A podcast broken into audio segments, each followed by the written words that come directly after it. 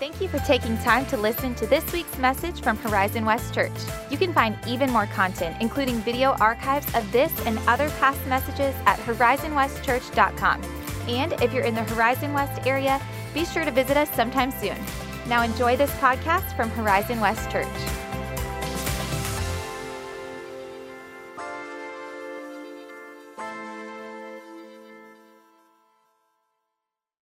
Speak at our John Young campus.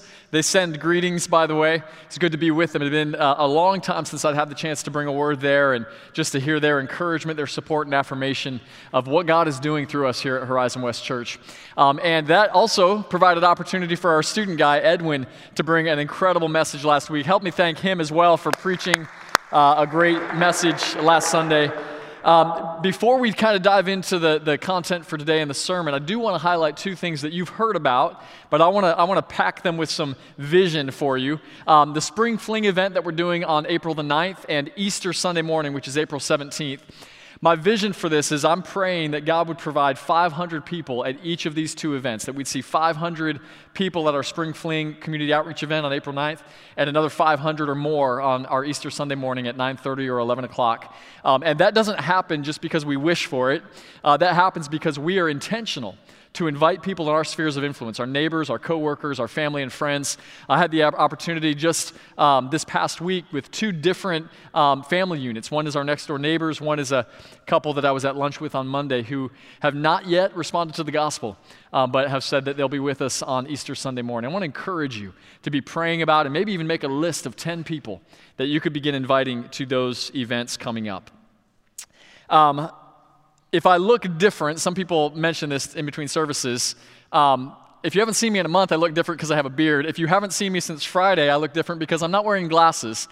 And uh, just so happens my family went to the beach on Friday, and I came home without glasses. On a separate note, if you are in the New Smyrna Beach area and you see a dolphin wearing black framed Armani Exchange glasses, get them for me. Those are mine. Um, but uh, anyway, that's what's going on there. Let me ask this question as we look now to the, the word and to the sermon this morning.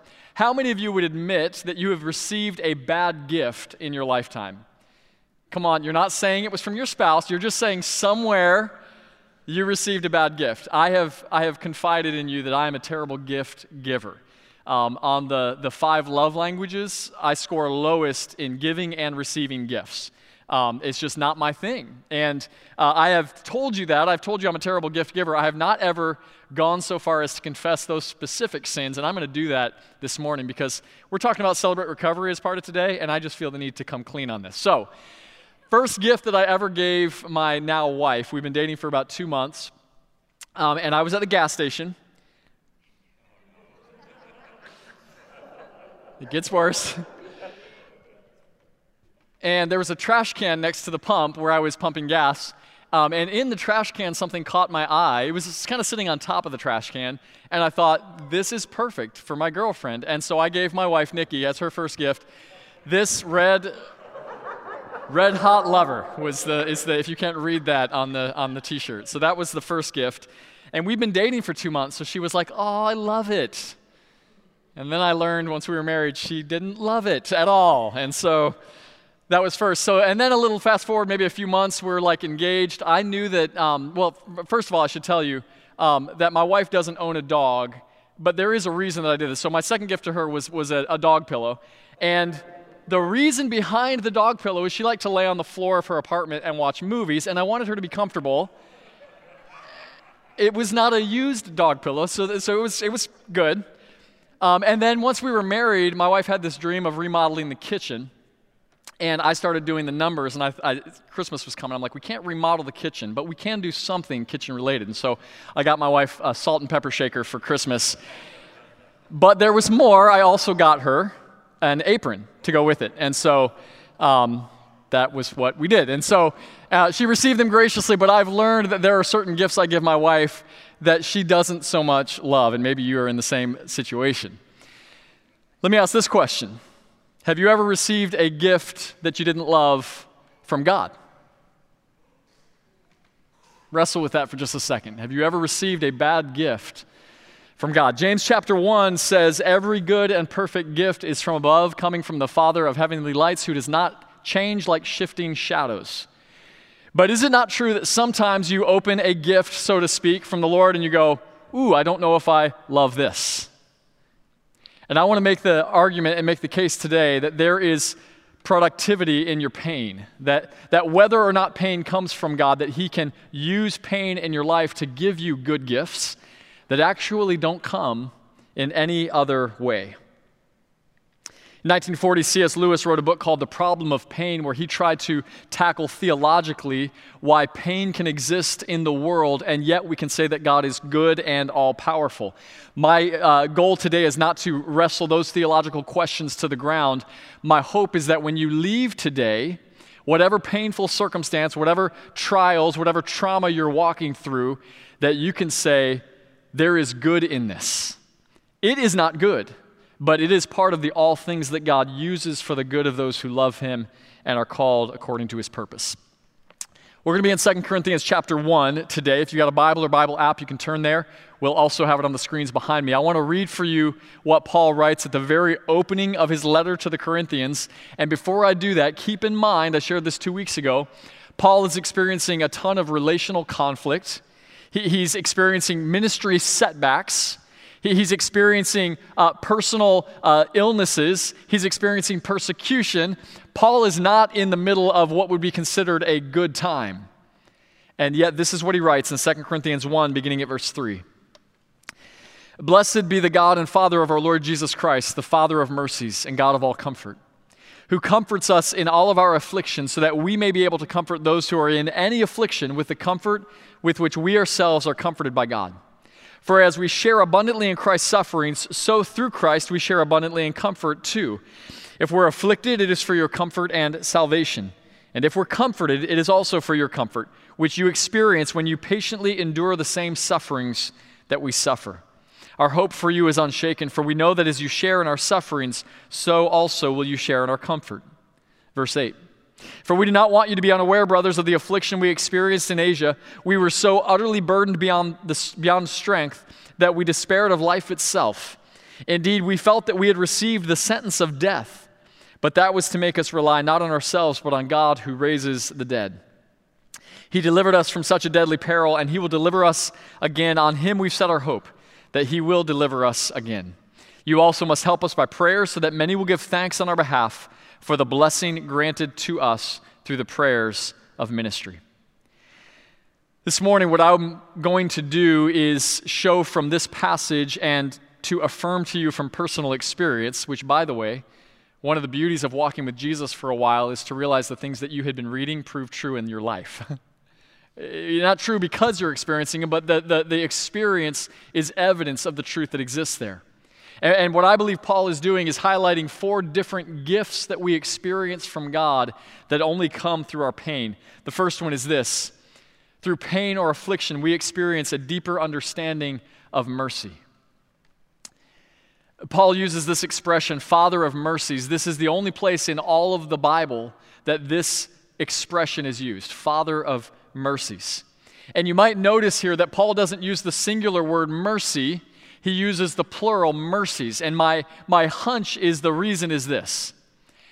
Paul mostly uses the word mercy, and almost always he's talking about the gift of salvation through Jesus, saying, Your salvation is not through earning or through effort, it's God's mercy. He doesn't give you what you deserve, which is eternal condemnation. He gives you the gift of salvation. That's the mercy of God. But there, here he says, the Father of mercies, and my hunch is that what Paul is learning is that God is not only merciful because he saved Paul from his sin, but that God has mercies for Paul that go even beyond and extend further than salvation. And it was through a place of pain and affliction that Paul begins to learn more about the God of mercies. Kind of like the writer of Lamentations says this The steadfast love of the Lord never ceases. His mercies never come to an end, they are new every morning. Great is thy faithfulness. See, what, what happens in pain is that we come to the end of ourselves. And like an empty glass, we go, I don't have anything left to give. I'm at the end of myself. Whatever, whatever credentials, whatever strength, whatever personality traits, whatever character, like whatever reputation, whatever I thought I had going for me, I've learned that I've got nothing in me. And it's in that place of emptiness that we learn that God is enough for us, that His mercy is enough. His mercies to us are enough. And Paul says, This is where I am. I'm empty. I've got nothing left. But in this place, Paul learns that the mercies of God for him are enough. A second gift that Paul learned and that I have discovered as well is that through pain we can have a fuller experience of comfort. You might have noticed a moment ago when I read the passage that Paul uses the expression comfort, or uses the word comfort 10 times in just five verses right? It almost sounds like I'm rereading the same thing. It's like comfort, comfort, comfort, comfort, comfort, comfort. But he's talking about pain. How is it that in the middle of Paul's talking about affliction, he can't get past this idea of comfort? Well, if, like me, you grew up in a church or specifically grew up going to youth group, you know that youth pastors in the 90s and 2000s had this thing where they would constantly tell us that God wants to take us out of our what? Comfort zone. Man, you guys are youth group kids. I knew it. God wants to take you out of your comfort zone. And, and, there is truth to that. What, what, what our youth pastors were telling us is God doesn't want us to rely on artificial comforts like money, like safety, like pleasure, like an earthly relationship. God, God wants to get us beyond that. But what God wants to do in us is give us real comfort that comes from Him. God is not anti comfort, God is anti artificial comfort. And Paul says, actually, God is the God of all comfort. When, we're experiencing pain, God doesn't distance himself from us. When we're experiencing hardships and affliction, God doesn't pull back. In fact, Scripture tells us God draws near to us in the midst of our pain.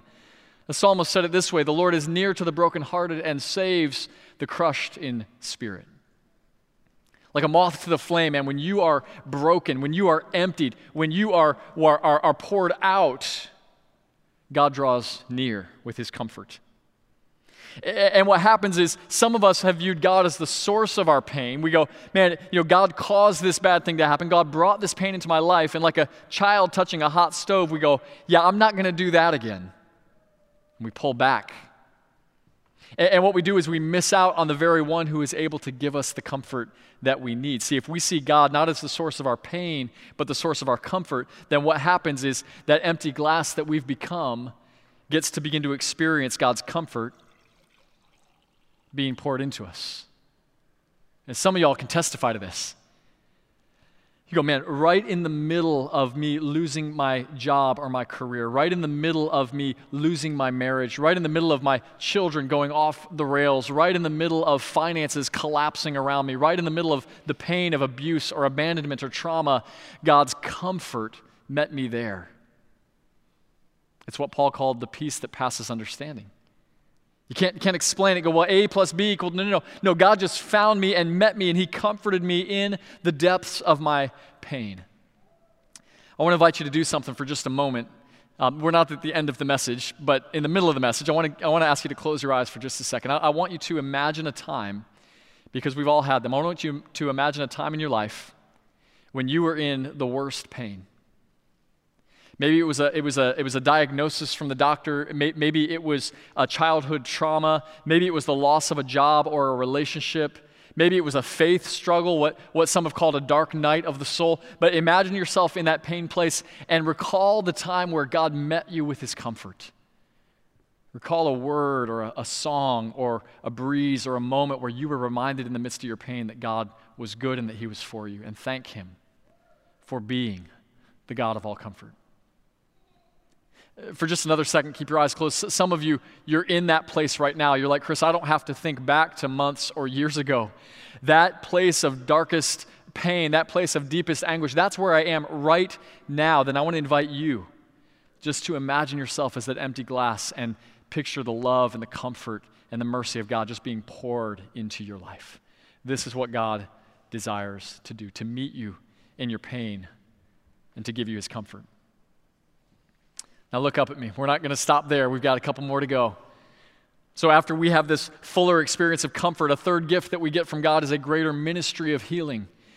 Let me go back to 2 Corinthians 1 and verse 4. It says, God comforts us in all our afflictions so that we may be able to comfort those who are in any affliction with the comfort with which we ourselves are comforted by God.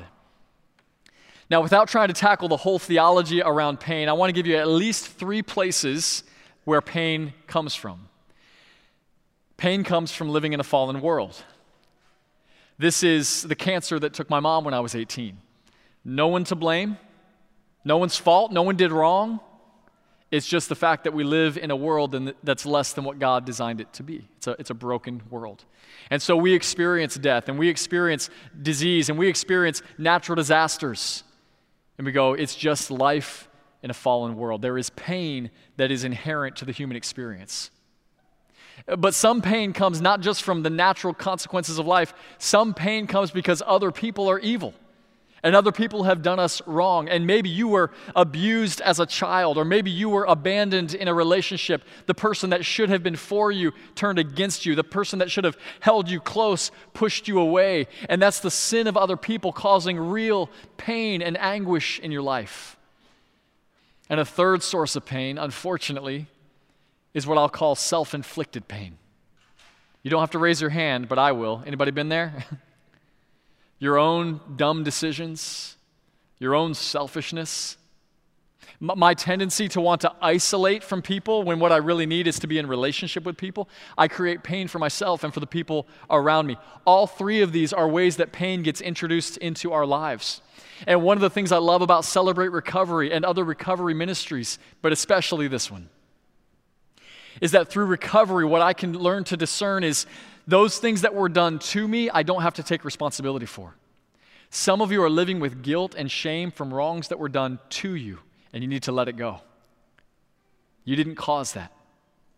You were the victim. You were the one abused. You were the one abandoned. It was not your fault. But recovery doesn't stop there because it also allows me to turn the flashlight on myself and go, and yet, there were places where I was in the wrong. There were people that I was the abuser. There were people that I offended. There were people I took advantage of and manipulated in. And there, I'm not just letting it go, but I'm confronting it. I'm writing it out. I'm, I'm meeting it head on. And even there, I find God's mercy and His forgiveness. See, the beauty, the beauty of the way that this all works and this God of comfort is at work in our lives is that He redeems all of it. You go, well, yeah, I know He's, he's redeeming the world. And I know he can, he can you know, put the pieces back together of the wrongs that were done to me. But, Chris, what about my own stuff? Certainly, God can't make good out of that. And I'm here to tell you, based on the authority of God's word and my personal experience, yes, he can. When Paul said that in all things God works for the good of those who are being saved, he's not meaning all the good things, he's meaning all the things which means your temptations, your sins, your struggles, your addictions are even part of the all things that God is able to redeem and make something good out of. When I was 12 ish years old, I began a sin struggle in my life that has plagued me for most of my life since. You can probably guess based on the age what that struggle was. It was sexual sin. And even though my mom was very protective in a house with five boys, no one could prepare us for the internet that came when I was about 14 years old. And some of you are there, or some of you have been there, men and women, who go, Man, that, that thing got its claws in me, and I'm not able to get free of it. I don't know how to get this thing, I don't know how to get beyond this. And, and the first hurdle I had to get beyond is nobody can know about this. But do you know that you're only as sick as your secrets? So if nobody can know, then you will never be free. And it is the courage to step into the light and risk with a trusted friend or family member to say, Hey, I've got an issue that I need to bring into the light because I can't get free on my own. And by God's grace, I had the opportunity to do that. But the struggle continued for years and decades. And then the struggle was God, are you doing anything with this? Is there any purpose to my pain of this sexual sin and addiction struggle? And the beauty of what Paul's saying in 2 Corinthians 1 is yes, there is a purpose to it. In fact, again, look at the verse 4 there. He says, God comforts us in our affliction. Why? So that we may be able to comfort others. In other words, the very things that have caused pain in your life and that you've begun to experience healing from are the ways that you will minister to and bring healing to others. So, when someone's lost a parent at a young age, I can say, I don't know exactly what you're going through, but I have lost a mom at a young age, and that's tough. When somebody's going through premature birth of a child, the 146 days with our first child, and the 16 with our second, and the 10 with our third that we spent in a neonatal intensive care unit, and the dozens of people who have reached out and said, Hey, I've got a friend, I've got a family member, they've had their child early, can you reach out to them? See, our pain produced something in their lives.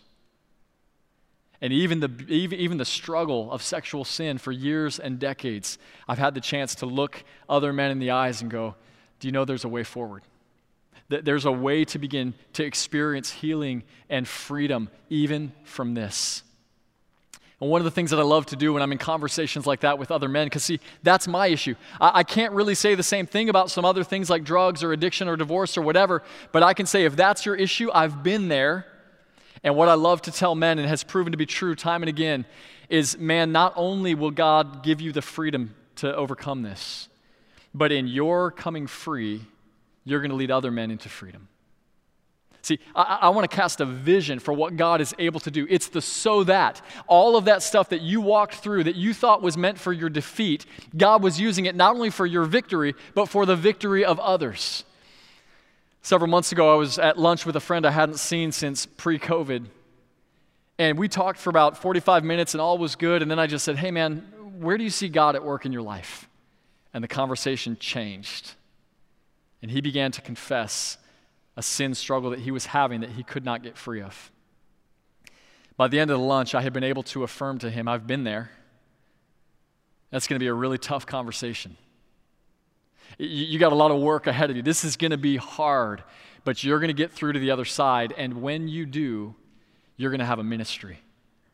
I saw that friend last week, and he threw his arms around me and said, Thank you. I'm experiencing what you said would happen. He's been given now a ministry of healing through his own issues. Uh, one of the people that speaks a lot on recovery issues, a man named Doug Weiss, talked about it this way. He said, When we're young, the enemy brings weapons against us weapons of addiction or trauma, abuse, abandonment, and we think they're meant for our defeat. But through recovery and through the gospel of Jesus Christ, what happens is we're wrestling the weapons out of the enemy's hands, and they soon become the weapons that we use against him. See, the enemy's like, man, I'm going to defeat you with this. And it's like, no, no, no, God's going to free me of that. And then I'm going to hold the weapon and I'm going to lead others to victory. God wins. He's the one who's all powerful. He, he's the one who's sovereign. He's the one who is working all things for your good. And He wants to birth in you a ministry of healing, even from your pain. And when you begin to see God putting those broken pieces together and birthing that ministry, I believe it leads to that fourth gift that Paul mentions in 2 Corinthians 1. It leads to a renewal of hope. You might have seen that two times Paul says it. He says, Our hope for you is unshaken, verse 6. He says, On Christ we have set our hope, verse 10. Because Paul understood that the end of the road for so many people that have experienced pain is hopelessness. And Paul said, But it's not hopeless for me. And if you're a believer in Jesus, it's not hopeless for you. We live in a day and age where people desperately need to be reminded that there is hope. Emil Brunner said that what oxygen is to the lungs, hope is to the meaning of life. And people are running low on oxygen. Don't know if you knew that. Because every time we turn on the news, Every time we, we try to engage in a, in a healthy relationship, like we're experiencing trauma and pain like never before in the history of the world, and people are losing hope to the tune of millions who are walking through depression and anxiety, people attempting their life and committing suicide. And we go, man, is there hope in the midst of it? And the great myth that the church has often bought into is that, well, but Christians can't be hopeless. You know, we can be sad, but we can't be depressed. We can have a bad day, but, but we shouldn't be discouraged. Can I be really transparent and honest with you? Discouragement is a daily companion for me. like, I have to battle it every day because life is hard. Parenting is hard. Marriage is hard. Work is hard. Getting up in the morning sometimes is hard. And yet, there is hope. Paul said in verse 8, We were so utterly burdened beyond strength that we despaired of life itself. You think Paul was discouraged? You think he was down? Sure sounds like it. And what our culture will do is our culture will take the symptoms that we have and go, well, well, here's something to medicate the symptom. If you got anxiety, take this. If you got depression, take that. If you're having suicidal thoughts, take these. And I'm not against medication, but what I'm telling you is those things are symptoms. There's a deeper root. And while our culture is trying to major on, on managing symptoms, Scripture gives us solutions. The solution is to run to Christ, who is our refuge. And, and as we're doing counseling or taking medication or whatever it may be to help us, don't miss the spiritual part of that. Don't miss the all important process of drawing near to God in the midst of your pain. The writer of Hebrews would say it this way He said that hope is the anchor for our soul. And if you feel like your life is just like a ship kind of adrift on the ocean and just being beaten by waves, every time you turn around, you're discouraged and anxious and down and fearful, maybe you've forgotten to put the anchor down. The anchor is the good news of the gospel, the anchor is the hope that is in Jesus. I want to invite you to zoom out and see a bigger picture of what God is doing in your life. See, when we comfort others with the uh, comfort we've received from God, what we're doing is we're taking this, this from God and we're pouring it into the lives of others so that they can be filled with the comfort we've received. And then when we zoom out and we go, man, look at what God did here. I was emptied. God filled me. God used me to minister to another and serve. And then God continued to pour back into my life so that I could minister to others. Then I step back and I go, man, this is hopeful. This means God is in all the details. God's not just standing at the finish line going, hey, when you clean up your act, I'm here. He doesn't just meet us at the altar, He meets us where we are and walks us forward in victory. And I don't know about you, but for me, that brings hope. It doesn't make the hard less hard, but it gives me a reason to live because I know the one who's at work in all of the details of my life. The message today, I wanted to wait until the end to share it with you. The series that we've been in is We Are, and today I've been talking about this We Are Wounded Healers. And the truth is, not only are we wounded healers, but we serve and worship a wounded healer, which defies any explanation, and no other religion can quite get its head around that the God that we serve is one who was wounded and one who was crucified. 1 Peter chapter 2 verse 24, one of Jesus' closest followers, Peter said it like this. He himself bore our sins in his body on the tree, so that we might die to sin and live to righteousness. By his wounds you have been healed. God is not distant from your pain, he enters it. He was even willing to have his own body wounded and broken and buried for us so that we could have healing. And one of the most remarkable passages in all of the New Testament to me is when Jesus, after his resurrection, shows up to the disciples, and one of them, a guy named Thomas, is having a hard time with it, and we call him what? Doubting Thomas. And Jesus is gracious with him. He says, Hey, Thomas, put your hands in my scars. You go, wait a second. This is Jesus after the resurrection. This is Jesus' perfected body. This is Jesus' heavenly body that he's going to have for all of eternity. What do you mean, scars? Thought heaven was perfect. Could it be that scars are not imperfections? Because the truth this morning is that scars don't tell the story of your wounding. I can't look at a scar and go, I know how you were wounded.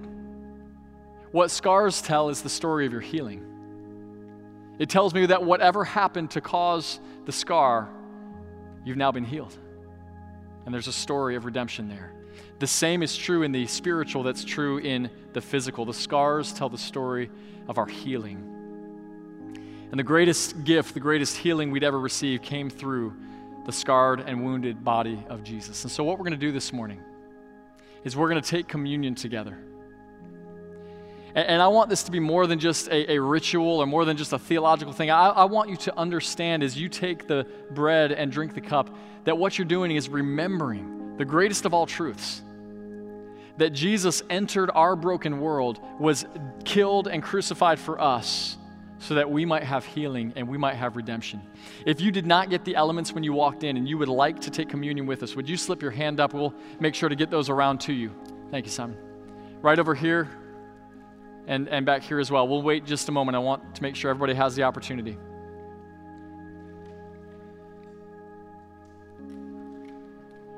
Over here as well. And while we're continuing to distribute those, I, I want to share with you why we take the Lord's Supper or why we take communion. Again, it's not a ritual, it doesn't earn us anything, it's not something that like scores us points. What it is is a simple remembrance. Jesus said, Do it in remembrance of me. And so on the night that Jesus was betrayed, he took bread, broke it, handed it to his disciples, said, This is my body. Take and eat whenever you do it in remembrance of me. Take and eat the bread.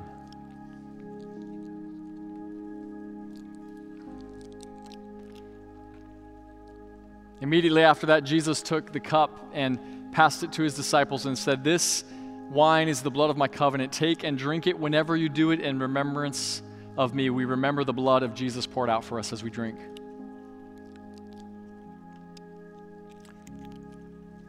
And we're going to sing a song that tells of the hope that we have in Jesus. It starts off telling of his death, his crucifixion, what we remember in the communion moment. I'm going to ask you, you would stand where you're at. Just stand we're going to sing this song together, and then I'll come up in just a moment. Team. Thanks again for listening to the Horizon West Church podcast. If you were inspired or encouraged by something you heard today, share it with a friend. For more information like our service times, location, and other info, be sure to visit us online at horizonwestchurch.com. Have a great week.